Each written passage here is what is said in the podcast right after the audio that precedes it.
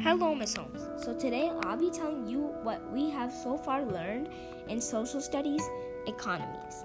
So first of all, what is an economy?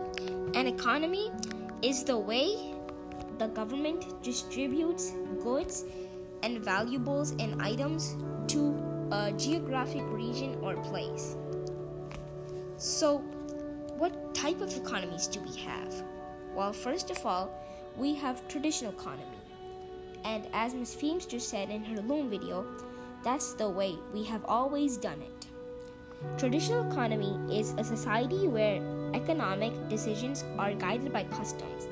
It relies on hunting and fishing and uses a barter system for trade. Um, examples of current traditional economies are tribal parts of Africa, Asia, and South America. Next is commanded economy. We do what we are told.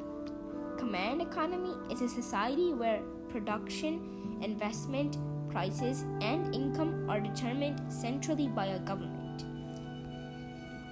So, examples of command economy would be Cuba, North Korea, and Russia.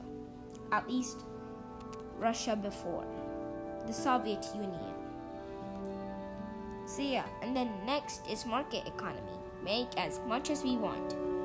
Marker market economy is an economic system in which production and prices are determined by competition between privately owned businesses and supply and demand.